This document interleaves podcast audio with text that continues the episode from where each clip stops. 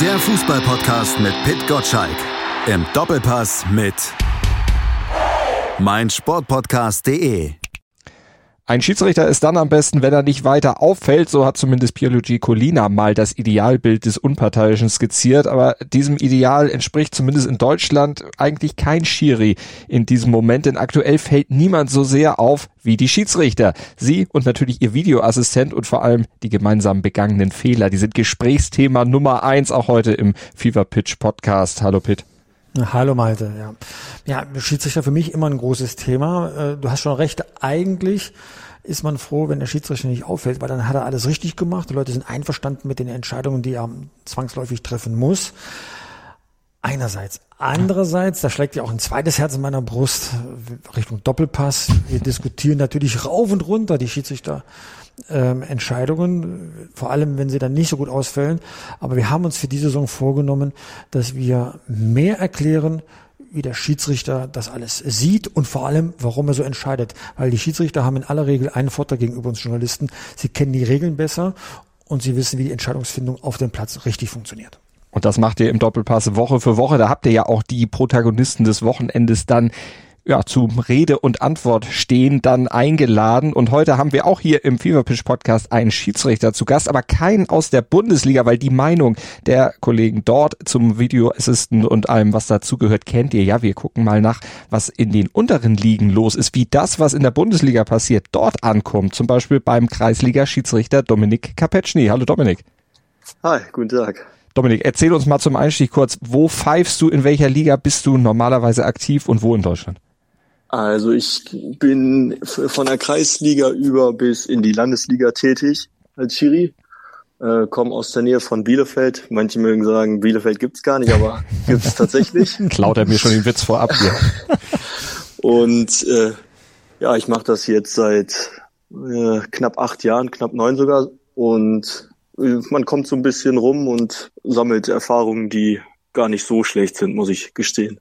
Also du hast es noch nicht bereut, mal Schiedsrichter geworden zu sein? Nee, bis jetzt noch nicht. Ich hoffe, das bleibt auch in Zukunft so. Man weiß nie, was passiert. Aber bis jetzt noch nicht, nein. Aber warum wird man Schiedsrichter? Wann hast du die Entscheidung getroffen? In welchem Alter? Uh, die, ich sag mal so, die Entscheidung wurde mir so ein bisschen abgenommen. Ich war 15 Jahre alt, habe äh, bei meinem Jugendclub äh, von einer Minikicker an Fußball gespielt und irgendwann kam unser Schiedsrichter Obmann mal auf mich zu und meint oder hatte mich gefragt, ob ich mir nicht vorstellen könnte, neben dem selber Spielen auch mal eine andere Perspektive kennenzulernen und ähm, die Ausbildung als Schiedsrichter zu machen. Und ich war dem nicht abgeneigt, hab, äh, hab das durchgezogen, war im ersten Moment gar nicht so stark oder darauf fokussiert, dass es mal so eine große Rolle wird bei äh, in meinem jetzigen Leben. Mhm. Aber mittlerweile kann ich nur sagen, ich bin froh, dass ich damals gemacht habe. Was hat dich aus Sicht des Obmanns dafür qualifiziert? Warum kam er gerade auf dich zu?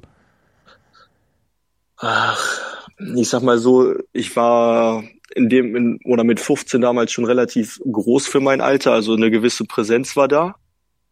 Und ich hatte innerhalb der Mannschaft, wo ich gespielt habe, auch schon ein paar führende Rollen inne und er sagte, das würde eigentlich so perfekt äh, in die Rolle als Schiedsrichter auch passen, mhm. dass man da so ein bisschen Autorität und Präsenz hat. Und deswegen sagte er in dem Moment, ich wäre ein geeigneter Kandidat dafür. Wie regelfest warst du denn zum damaligen Zeitpunkt schon? Das ist eine gute Frage. Also, obwohl ich echt mein ganzes Leben eigentlich schon gespielt habe, selber muss ich sagen, manche Sachen waren mir damals noch nicht so bekannt. Hm. Das gebe ich offen und ehrlich zu. Wie lange ging die Ausbildung? Wie viele Abende musstest du da zu den Schulungen gehen? Bei mir war das so, dass das an vier Samstagen war. Ich meine von neun bis 15 Uhr und am fünften Samstag äh, gab es dann die theoretische und die praktische Prüfung. Also an einmal 30 Regelfragen in der Theorie und äh, praxisbezogen waren das, äh, war das eine Laufprüfung.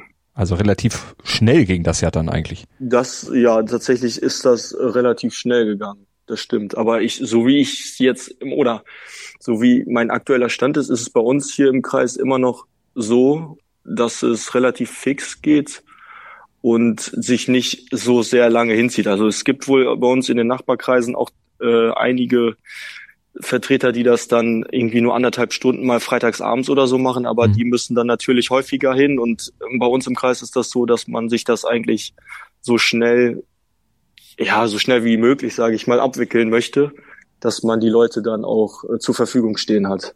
Mhm. Was motiviert einen Schiedsrichter zu werden? Ist es der Traum, irgendwann in der Bundesliga zu pfeifen? Oder willst du Gerechtigkeit auf dem Platz herstellen? Was triggert dich so an diesem, an diesem Job als Schiedsrichter? Also ich muss sagen, von der Bundesliga habe ich damals ehrlich gesagt nicht geträumt, auch jetzt nicht, wenn ich ehrlich bin. Ähm, bei mir war es vielmehr der Grund, dass in der, oder da ich die Perspektive als Spieler kannte und man sich dann doch teilweise bei manchen Spielen schon sehr echt, ja, ich sage auf gut Deutsch verarscht vorgekommen ist, wollte man vielleicht, wie du schon sagst, diese Gerechtigkeit einerseits herstellen, so nach dem Motto, was der Schiedsrichter, der mir jetzt vielleicht Unrecht getan hat, was der nicht hinbekommen hat in seiner Spielleitung, dass ich das einfach besser, besser machen möchte und dass andere Fußballer vielleicht sich nicht ungerecht behandelt auf dem Platz fühlen. Wenn du jetzt Fußball guckst, da du auch selber spielst und auch Schiedsrichter bist, wen beobachtest du genauer? Die äh, spielenden Kollegen oder den Mann an der Pfeife?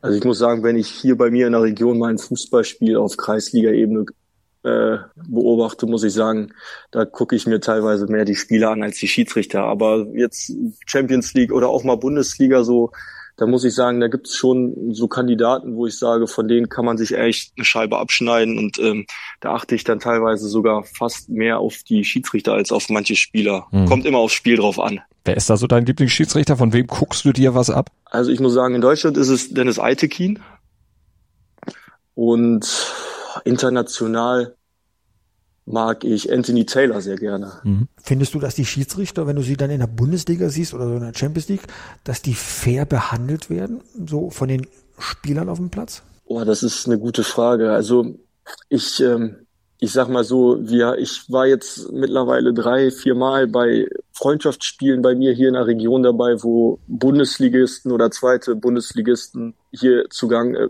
oder zu Gast waren und ähm, ich sag mal so, der Ton, der da herrscht untereinander, das ist ein anderer als in der Kreisliga. Da ich gebe es offen und ehrlich zu, da würden Leute in der Kreisliga für mit Rot runtergeschickt werden vom Platz. Deswegen glaube ich, dass der Umgangston und all dieser ganze mediale Druck und so ganz schön enorm ist auf diese Bundesliga-Schiedsrichter. Ist das auch der Grund, warum du sagst, oh, Bundesliga war nie so mein Traum? Ist es die Erfahrung aus diesen Spielen? Das nicht. Also ich, ich muss sagen, das macht wahrscheinlich unheimlichen Spaß, so ein Spiel zu leiten, auch, auch trotz dem ganzen Druck, der da auf einen einprasselt. Aber ähm, ich, ich sag mal, der Weg dahin, ja. dahin zu kommen, das ist ein sehr harter, steiniger Weg und ähm, ich denke auch ohne Vitamin B fast nicht zu bewältigen also ich möchte das jetzt keinem unterstellen, aber ich glaube, man braucht schon die ein oder andere Beziehung, um überhaupt in den Genuss zu kommen, in diesen Profiligen pfeifen zu dürfen. Nun gab es ja am vergangenen Wochenende die Situation, dass Sascha Stegemann, Schiedsrichter, beim Spiel von äh, Eintracht Frankfurt gegen Borussia Dortmund ähm, das Foul übersehen hat von Adeyemi. Damit hat Eintracht Frankfurt keinen Elfmeter bekommen. Und Eintracht Frankfurt hat das Spiel verloren, deswegen war der mediale Aufschlag ziemlich heftig. Wir haben auch Sascha Stegemann gefragt, er hat das auch zugegeben, dass er das so nicht gesehen hat und dass er auch keinen Hinweis bekommen hat aus dem Kölner Keller. Wenn du das dann als Schiedsrichterkollege so verfolgst, hast du dann Mitleid mit dem Kollegen oder kannst du dich genauso darüber aufregen, wenn ein falscher Pfiff passiert, wie das den meisten Leuten ja so geht? Also Mitleid ist vielleicht der falsche Ausdruck, aber ich hätte mir in dieser, in diesen, oder gerade in dieser beispielhaften Szene einfach gewünscht, dass halt aus dem Kölner Keller ein ganz klarer Hinweis kommt von wegen du, da war was, guck dir das bitte nochmal an.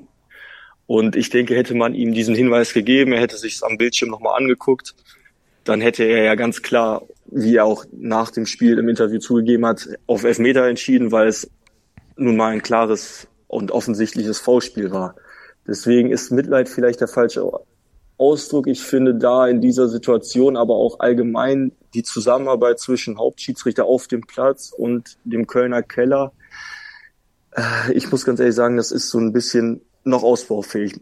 So wie, so ist zumindest meine Wahrnehmung und mit den Kollegen, wo ich mich ab und zu noch öfters unterhalte, mhm. weil das lässt doch an manchen Stellen noch zu wünschen übrig. Jetzt könnte man Witzes äh, äh, als Spaß sagen, Schiedsrichter Telefon, Telefon, ne? genau, ja.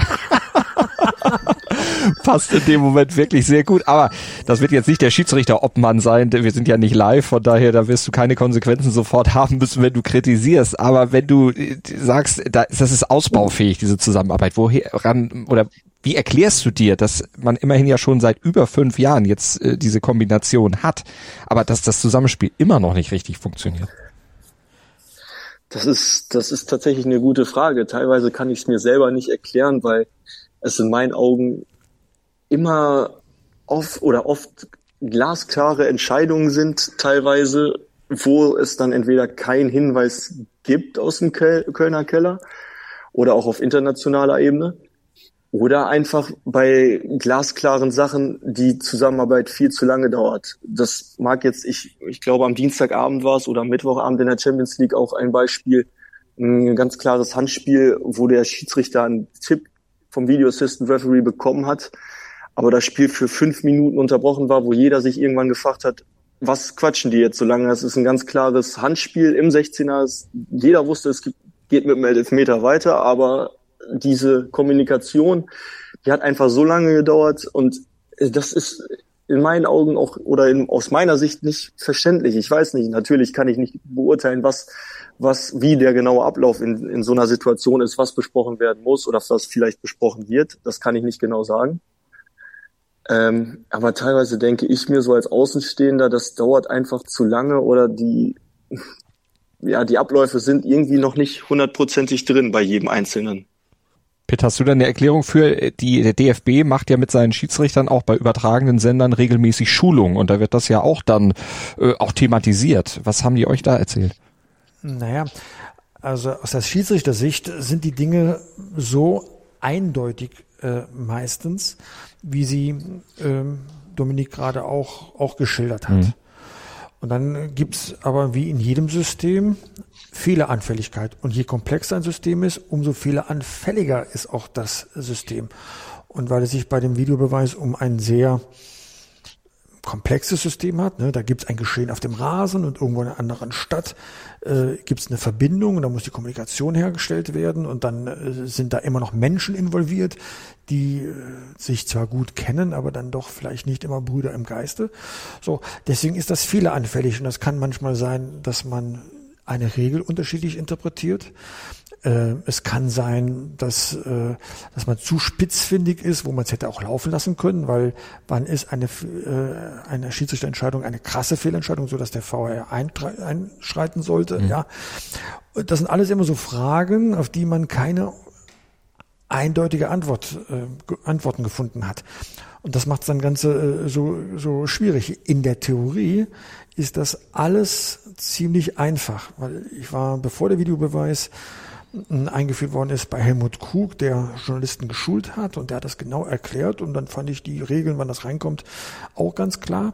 In der Ausführung auch, dass man notfalls den Schiedsrichter raus an den Monitor schickt, dass er sich das nochmal anguckt.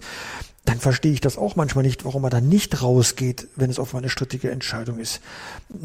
Ich meine, äh, Stefan Effenberg hat das ja äh, vorigen Sonntag gesagt, ein Siebenjähriger hätte erkannt, dass Adeyemi da einen Foul begangen hat, ja. Also ich finde, der Schiedsrichter hätte es schon sehen können, und wenn es der nicht sieht, dann der Videoschiedsrichter, also Videoassistent, Entschuldigung. Mhm. So, das sind so so Sachen. Da, da, deswegen mucken ja gerade auch die, die beteiligten Spieler, Vereine, Manager und auch Fans und Journalisten dann auf. Leute, da, da gibt es doch gar keine Diskussion, dass das jetzt eine Fehlentscheidung war. Wieso passiert er trotzdem? Schiedsrichter sagen, Leute, von den 100 Fehlentscheidungen sind 80 werden jetzt abgeräumt, 20 können aber immer noch passieren. Die hättest du aber auch, wenn du keine Videoassistenten hast.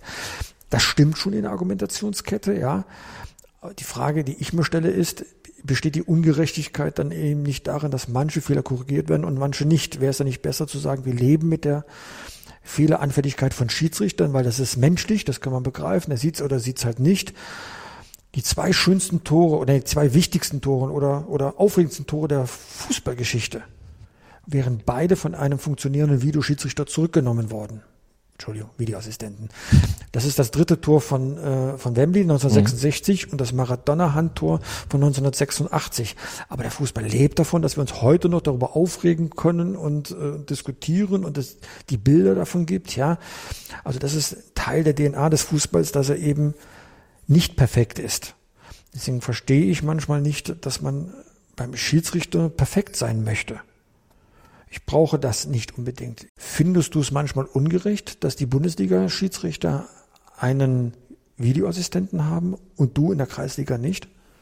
Ungerecht nicht. Also ich sage mal so, das, was die Leute da sehen müssen, im Gegensatz zu mir als Kreisliga-Schiedsrichter, das ist wahrscheinlich auch noch ein Unterschied wie Tag und Nacht alleine, weil das Tempo anders ist, die Zweikämpfe sind intensiver und all diese Faktoren spielen da sicherlich eine Rolle. Ich sehe das ähnlich wie du. Ich würde mir teilweise wünschen, diese Aussage 80 oder von 100 Fehlentscheidungen werden 80 weggenommen, 20 bleiben bestehen, aber die hätte man sonst auch. Also ich würde es bevorzugen oder mein Wunsch wäre es, wenn man dahin geht, dass vielleicht von 100 Fehlentscheidungen 99 weggenommen werden und vielleicht eine irgendwo mal durchrutschen kann, weil irgendwie ein Fehler in der Kommunikation oder irgendwo ein kleiner Störfaktor ist und gut, dann die, eine Situation, die bleibt, bleibt dann auf der Strecke. Aber zu sagen 80, das ist schon eine gute Quote, da ist, ja, da ist keinem mitgeholfen, finde ich. Also dann sehe ich das so wie du, dann hätte man es auch so lassen können, wie es vorher, weil es stimmt zumal, der Fußball hat oder lebt immer noch von seinen Fehlern. Und äh, wenn keiner Fehler machen würde, dann würde das Spiel 0-0 ausgehen. Das wäre auch langweilig. Ähm, ich würde mir einfach wünschen, dass, dass der Video Assistant, dass der so funktioniert, wie sich das vielleicht alle bei, ja, bei, sag ich mal, gewünscht haben oder wo, wo wie sich das alle so vorgestellt hatten, als er damals vor fünf Jahren ins Leben gerufen wurde. Mhm da will man ja hin, deshalb will man ja in der WM-Pause jetzt von Seiten des DFB dann auch mit den Schiedsrichtern nochmal intensive Schulungen durchführen. Also die Pause nutzen, mit denen, die eben nicht zur WM dürfen, dann äh, nochmal richtig sich in Klausur begeben, um da alles Mögliche durchzuspielen. Und eine weitere Idee, die diskutiert wird, ist ja, dass künftig feste Teams aus Schiri und Videoschiri dann zusammenbleiben und zusammen eingesetzt werden, dass das nicht immer wechselt, einfach um die Kommunikation zu verbessern, um Abläufe zu ja, straffen straffen und letztlich auch zu automatisieren vielleicht. Denn wenn man sich kennt, wenn man weiß, wie man zusammenarbeitet, wie der eine auf dem Feld tickt und der andere im Keller äh, tickt und äh, das dann besser zusammenkriegt, würde es vielleicht ein bisschen was helfen. Wie würdest du dich da positionieren in der Frage? Sind diese Schritte zielführend dafür, eben dahin zu kommen, was du eben gesagt hast? Ich denke auf jeden Fall. Also dieses, ähm, oder man muss sich ja nur mal angucken, jeder Schiedsrichter hat seine festen als Schiedsrichterassistenten an der Linie draußen. Das ist ja auch ein Team, das pfeift jedes Wochenende, ob jetzt in der Bundesliga oder ab und zu mal zweite Liga. Letztens habe ich gesehen, hat Dennis Eitekin in der dritten Liga, meine ich, Bayreuth gegen 1860 München mhm. gepfiffen, aber er hat sein festes Team, mit denen fährt er los und wie du schon sagst, als Team weißt du, wie der andere tickt und wie vielleicht auch die Linie von, von meinem Kollegen ist. Ist er eher ein Schiedsrichter, der viel laufen lässt, der Körperkontakt zulässt, oder ist er jeder, jemand, der vielleicht auch mal gerne durchgreift und auch ein kleines V-Spiel ahndet. Deswegen verstehe ich teilweise nicht, wenn die Möglichkeit besteht, warum es nicht bald oder warum nicht für jedes Team ein fester Video Assistant Referee eingesetzt wird. Ich denke, das könnte, könnte vieles verbessern und auch optimieren, weil derjenige im Kölner Keller dann auch weiß, okay, ich habe hier jetzt meinen Partner XY auf dem Feld, ich kann mir angucken, wie pfeift er seine Spiele und was passt zu seiner Linie. Wo, wo, muss ich vielleicht eingreifen oder wo sage ich, das hat er wahrscheinlich schon gesehen, da muss ich mich gar nicht melden zu einer strittigen Szene. Ich denke, das ist schon, ist schon der richtige Weg, den sie da einschlagen wollen. Und ich, ich hoffe es, dass das dann auch zielführend ist. Ich möchte bei der Gelegenheit auch einfach mal, mal sagen, was ich, was mir sehr gut gefällt bei den DFB-Schiedsrichtern, Lutz Michael Fröhlich vorneweg, die sind schon sehr selbstkritisch. Also, dass sie dann sagen, Leute, passiert, äh, geht's weiter. Das sagen sie eben nicht, sondern sie beschäftigen sich damit, wenn dann so vehement Kritik geübt wird. Wo können wir verbessern? Wo können wir optimieren? Könnte das noch schneller gehen? Ja, mit Sicherheit. Aber dass sie es überhaupt machen und sich damit auseinandersetzen, konkrete und sehr konstruktive Vorschläge annehmen machen und umsetzen, finde ich erstmal ganz großartig von den Schiedsrichtern. Wir haben ja jetzt ein bisschen mehr Kontakt mit den Bundesliga-Schiedsrichtern. Die sind alle auch sag mal, intellektuell in der Lage, das zu verarbeiten, rhetorisch sich auszudrücken und sind kommunikativ auch so weit, dass man sagt, Mensch, äh, wir sind äh, äh, sag mal, in einem Millionenbusiness wahrscheinlich der Punkt, äh, der am meisten angegriffen werden können, weil unser Pfiff entscheidet ja über, über unglaublich viel Geld, ja, dass, dass sie das, äh, da ihre Rolle annehmen. Das will ich echt mal, mal hier betonen, dass die Schiedsrichter, so oft sie auch zu Recht kritisiert werden, aber auch gelobt werden sollten, dass sie, dass sie, äh, sie da nicht zur Tagesordnung übergehen und nach mir die Sintflut, sondern dass die da auch eine aktive Rolle in der Aufarbeitung einnehmen. Das gefällt mir sehr, sehr gut. Und du hast es ja auch gerade bestätigt, Dominik, dass da äh, an der Stelle dann auch ähm, Verbesserungen dann kommen. Gehst du davon aus, Pitt, dass das äh, diese Maßnahmen, die wir eben skizziert haben, dann auch tatsächlich greifen, vielleicht zur Rückrunde, dass es dann besser wird? Naja, die haben ja eine Menge Zeit, über alles mal zu reden und dann auch zu checken, wie pragmatisch ist das, ja. Ähm, über allem steht ja, dass der Schiedsrichter immer eine Respektperson auf dem Platz bleiben muss. Und dem ist ja alles untergeordnet. Und dazu gehört eben auch, dass er weniger Fehler macht, weil je mehr Fehler du machst, umso mehr kriegst du ja Stinkstiefeleien dann mit. Und wenn dann ein Schritt zur Verbesserung seiner Leistung gehört, dass er einen festen Videoassistenten bekommt, dann äh, finde ich, ist das schon fast, wie sagt man neudeutsch, No-Brainer. Da denkt man doch gar nicht drüber nach, dass das gemacht werden sollte. Ja, ich weiß, warum man das vorher nicht machen wollte. Dann ist man flexibler und kann besser einsetzen. Ne? Das sind ja manchmal ganz pragmatische Dinge zu erledigen, Dienstpläne machen und so. Mhm. Ja, ähm, aber wir allen wollen doch, dass die Schiedsrichterleistung auf dem Platz besser wird. Und äh, wenn es dann Konsequenzen hat, zum Beispiel bei der, Team, bei der Dienstplanbesetzung, dann sollte man die schon, schon wahrnehmen. Und darüber werden die, haben ja zwei Monate Zeit, sich darüber ja. Gedanken zu machen und das dann im neuen Jahr dann, dann umzusetzen. Dominik, wenn du auf deine eigene Position als Schiedsrichter guckst, du hast vorhin schon gesagt, äh, Bundesliga-Verein oder Profispiele natürlich nochmal eine ganz andere Geschichte als Kreisligaspiele, auch äh, was eben die ja, Unterhaltung auf dem Platz, äh, das Vokabular, was verwendet wird, äh, anbelangt. Jetzt hört man ja immer wieder aus den unteren Ligen und der DFB hat es ja neulich auch veröffentlicht, in der Saison 2021, 2022 sind 911 Fußballspiele in Deutschland aufgrund von Gewalt- und Diskriminierungsvorfällen abgebrochen worden. Hast du solche Aktionen mal erlebt in deiner aktiven Zeit? Musstest du mal ein Spiel abbrechen? Ich persönlich zum Glück noch nicht. Und äh, da muss ich auch wirklich sagen, toi, toi, toi, ich hoffe, dass es so bleibt. Ich bin bis jetzt zum Glück von dieser Sache verschont geblieben, aber ich kenne welche, gerade auch hier in meinem oder aus meinem Kreis, mit denen ich auch gerade ange oder die so mein Alter sind, die ähnlich wie ich äh, um den Zeitpunkt angefangen haben, die einfach in so eine unschöne Situation reingeschlittert sind und wo es dann wirklich keinen anderen Ausweg mehr gab, äh, das Spiel abzubrechen. Und äh, ich denke, das ist traurig genug und ähm, es ist leider nicht, also wie soll ich sagen, man wünscht sich teilweise, dass dieser Umgang, der in, der, in den Medien, wenn jetzt, also ich gebe mal das Beispiel Felix Zweier nach, nach dem Topspiel Bayern gegen Dortmund, wie öffentlich mit ihm umgegangen wurde. Da denkt man, das ist ein Bundesliga-Schiedsrichter, dann kann ich das vielleicht mit meinen Schiedsrichtern, die jedes Wochenende oder Woche für Woche Spiele bei mir im Kreis leiten, kann ich das genauso machen. Aber mhm.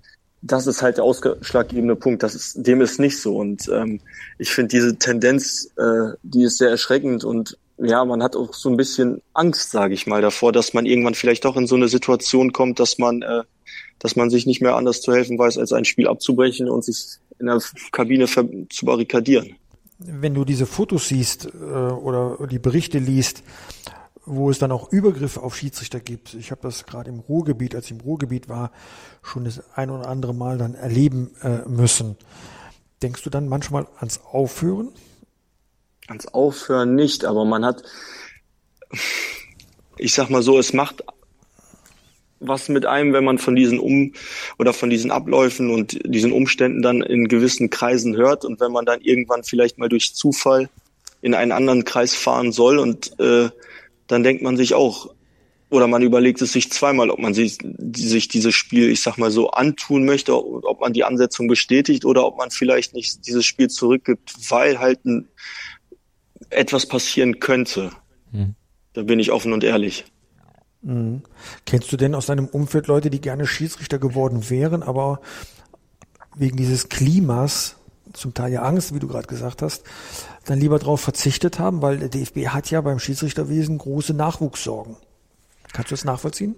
Ja, hundertprozentig. Also gerade auch bei uns, äh, bei uns im Kreis, wir haben jetzt seit diesem Jahr eine Initiative, um diese das ganze Thema um den Schiedsrichter rund um zu, was da alles zugehört, um das alles so ein bisschen attraktiver zu machen, weil wie ihr beide schon festgestellt habt, wenn du jedes Wochenende ein Spiel leitest und du wirst nur permanent ja, kritisiert oder vielleicht sogar angegangen. Es gibt viele Schiedsrichter, die hören nach kurzer Zeit auf, weil sie merken, oh, das ist doch gar nicht alles so rosig, wie ich mir das vorgestellt habe und alles so toll. Und dann gibt es welche, die sind vielleicht schon ewig dabei und merken halt über Jahre, es passiert sich oder es passiert an meiner Situation, ändert sich nichts es verbessert sich nicht, sondern im Gegenteil, es verschlechtert sich nur noch. Und deswegen ist es, das ist halt bei uns hier auch äh, der Fall, dass viele von diesen alteingesessenen Schiedsrichtern von heute auf morgen einfach sagen, ich habe mir das jetzt lang genug mit angeguckt, es wurde nicht besser, ich höre ganz auf. Und viele von den jungen Schiedsrichtern, wir haben unglaublich viele gehabt, die haben angefangen mit, mit auch, so wie ich, mit 15, 16 Jahren. Die haben aber ein halbes Jahr später schon wieder die Pfeife an Nagel gehangen, weil sie gemerkt haben, oh, das ist doch nichts für mich und mhm äh, dieses ganze Rum zu, das passt einfach nicht. Und da muss, ja, ich würde mir wünschen, dass man da einheitlich fürs ganze Land irgendwie was schafft, was das, was diese Sache so ein bisschen attraktiver macht, weil, das wissen wir alle, ohne einen Schiedsrichter findet kein Fußballspiel mehr statt. Und äh, das wollen wir ja alle nicht, sondern wir sind ja mhm. alle Freunde vom Fußball wir wollen die Spiele sehen, wir wollen die Spiele vielleicht selber spielen. Deswegen wünsche ich mir teilweise, dass man da vielleicht irgendwas ins Leben ruft, äh, um die Sache äh, Schiedsrichter selber sein so ein bisschen attraktiver zu machen. Wie viel Aufwandsentschädigung bekommst du pro Kreisligaspiel? Äh, ich, pro Kreisligaspiel sind das aktuell bei mir 24 Euro. Mhm. Und die, wenn ich dann in die Bezirksliga oder ein Bezirksligaspiel, sage ich mal, eine Klasse hochgehe, sind es dann schon 30 Euro und in der Landesliga wären es 40 Euro. Also so eine kleine Staffelung ist da drinne. Ähm, ich sag mal so, das ist jetzt nichts, womit man reich wird, aber mhm. vielleicht müsste man auch da irgendwie mal irgendwie so eine Einheit schaffen, weil ich weiß, dass es äh, andere Kreise noch ärmer dran sind, die weniger für ein Kreisligaspiel bekommen, dass man da vielleicht auf eine, auf einen Nenner kommt und den vielleicht auch ein bisschen anhebt, weil bei uns ist es jetzt so angedacht, wenn es alles so durchkommt, wie hier der Plan ist, dass man vielleicht auch die Spesen um drei, vier, fünf Euro nach oben setzt, was sicherlich auch für den, für den einen oder anderen die Sache ganz attraktiver machen würde. Wie viel Aufwand hast du denn pro Einsatz? Was kommt da alles noch zu? Es ist ja nicht nur die 90 äh, Minuten plus Pause, dann, die du da pfeifen musst. Das ist ja doch noch ein bisschen mehr, was da dran hängt. Genau, es ist die Anreise. Dann sind es vielleicht auch mal irgendwie Gedanken, die ich mir vorher mache, wenn ich ein Spiel jetzt in der Kreisliga, das lasse ich jetzt mal ausgeklammert, aber wenn wir dann eine oder zwei Ligen höher gehen, dann vielleicht auch mal gucke von der Tabellensituation, wie sind die Mannschaften, wie stehen die ungefähr, sind die in der Fairness-Tabelle eher oben oder unten, denn je nachdem, wo ich pfeife, muss ich natürlich auch ein bisschen früher am Platz sein. Also es kann nicht sein, oder es ist nicht so, dass ich, wenn ich ein Bezirks- oder Landesligaspiel zu leiten habe, dass ich dann da zehn Minuten vor Anpfiff ankomme und dann sage, ja, jetzt bin ich hier und jetzt können wir gleich starten, sondern du bist in der Regel eine Stunde früher mindestens da, guckst dir den Platz an, guckst dir die Gegebenheiten an und klärst auch nochmal mit den Trainern oder vielleicht mit den beiden Mannschaften so paar Kleinigkeiten, aber so grundlegende Dinge wie zum Beispiel die Trikotfarbe, all das gehört da ja zu. Das, ja, da denkt vielleicht jetzt ein Außensteher, der denkt da gar nicht sondern, äh, dran, sondern der ja, ich sag mal, der hält das für selbstverständlich, dass diese Sachen halt geklärt werden müssen. Aber wenn du die Rolle des Schiedsrichters inne hast, dann gibt es halt gewisse Dinge, die du vor jedem Spielbeginn halt zu klären hast. Und ich sag mal so, das sind jetzt nicht gerade wenige. Jetzt hattest du eben schon von deinen Erfahrungen gesprochen, was auch eben mögliche schwierige Situationen dann, die von außen reingetragen werden, zu so einem Spiel anbelangt. Was ist denn aus deiner Sicht, hast du mal im Jugendbereich gepfiffen? Ja, doch, auch aktuell selber. Also zwischendurch kriege ich immer noch Jugendspiele und dann ist es auch, ich sag mal so möglich von A-Jugend, ich sag mal von der größten Jugend bis hin zur D-Jugend, da kann alles dabei sein, mhm. wobei D-Jugend das und C-Jugend, das pfeife ich eigentlich selten bis gar nicht, aber sonst so mal ein B- oder ein A-Jugendspiel, das kommt immer mal zwischen durch doch rein. Weil ich nämlich gehört habe, es wurde mir zugetragen, meine Jungs spielen noch keinen Fußball, aber kommt vielleicht irgendwann noch, dass Fußballeltern quasi das Schlimmste sind, was es für einen Schiedsrichter oftmals gibt im Jugendbereich. Ähm, das würde ich durchaus unterstützen, dieses Statement. Also äh, ich blicke da jetzt auf meine Anfangszeit zurück, ähm, wo ich viel, gerade weil ich auch noch sehr jung war, viel Jugendspiele gepfiffen habe. Äh, und wie, wie du schon sagst, die Eltern sind teilweise das größere Problem. Die, die Jungs auf dem Platz in der Jugend, die sind nicht boshaftig, die sind, die wollen keinen anderen verletzen, die Jungs wollen einfach nur Fußball spielen. Aber dann gibt es immer mal wieder bei, eigentlich bei so gut wie jedem Spiel, gibt es ein, zwei, drei Eltern, die draußen am Platz stehen, neben dem Platz und permanent Randale machen und jede Fehler oder nicht mal Fehlentscheidung, jede Entscheidung einfach lautstark kritisieren und so auch gerade wenn es jüngere Schiedsrichter sind, unheimlich viel Druck entstehen lassen, weil ich weiß das von mir selber und ich denke mal, das geht vielen bis vielleicht allen so, wenn, wenn du fallst und du bist jung, du willst keine Fehler machen, du denkst, du gibst dein Bestes und dann steht draußen jemand, der, der dich kritisiert. Dann nimmst du dir das, obwohl du es vielleicht gar nicht willst, aber du nimmst es irgendwie im Unterbewusstsein, dir, nimmst du das wahr und du nimmst dir das auch zu Herzen und vielleicht in schlimmen Fällen nimmst du das sogar auch noch nach dem Spiel mit nach Hause und machst dir zu Hause noch darüber Gedanken. Mhm. Pitt, bist du so ein Fußballvater? Nein. Ähm, wie sagt man, ähm, ich mache von meinem Zeugnisverweigerungsrecht Gebrauch.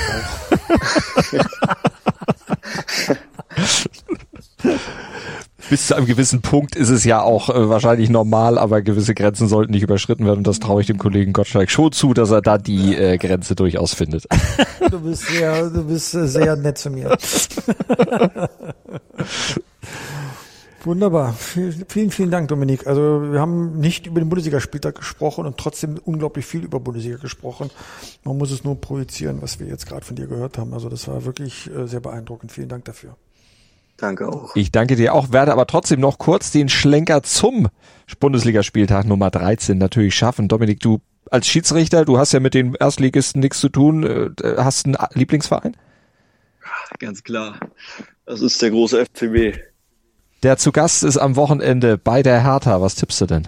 Ah, ich muss sagen, wir haben uns so ein bisschen gefangen, die Truppe. Ich, ich, ich hoffe auf ein 0-3 oder 0-4.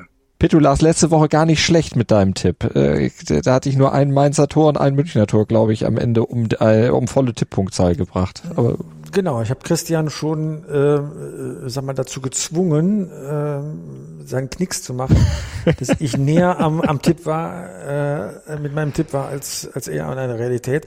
Nein, also äh, ich weiß ja, dass ich gerade in unserem Tippspiel ähm, völlig durchhänge, ja, aber es ist ja immer so in der Hinrunde, in der Rückrunde kommt ja meine Zeit, dann wenn es um was geht, ja, deswegen lächle ich mal drüber hinweg über deine spitze Bemerkung. Pitt ist das Anti-Leverkusen. genau. Aber sag doch schnell, Doppelpass. Schiedsrichter natürlich auch wieder da. Wir wissen noch nicht wer, weil wir wissen ja nicht, nee, welcher Aufreger. Spieltag ein bisschen ab. Genau. Aber Stefan, Stefan Reuter ist da zu Gast und da werden wir uns mal den FC Augsburg angucken, der ja gegen die wirklich tolle Frankfurter Eintracht äh, zu spielen hat und äh, das wird das große Thema werden. Also Sonntag 11 Uhr Sport 1 natürlich den Doppelpass einschalten, Montag bis Freitags FIFA Pitch Newsletter lesen, 6.10 Uhr, wenn ihr ihn abonniert unter newsletter.pitgottschalk.de und Podcasts gibt's immer ab Donnerstag neu, der FIFA Pitch Podcast. Überall, wo es Podcasts gibt und heute mit Dominik Kapetschny, Kreisliga-Schiedsrichter aus dem Bielefelder Raum. Dominik, vielen Dank. Danke gleichfalls. Und danke dir, Pitt. Tschüss, ciao.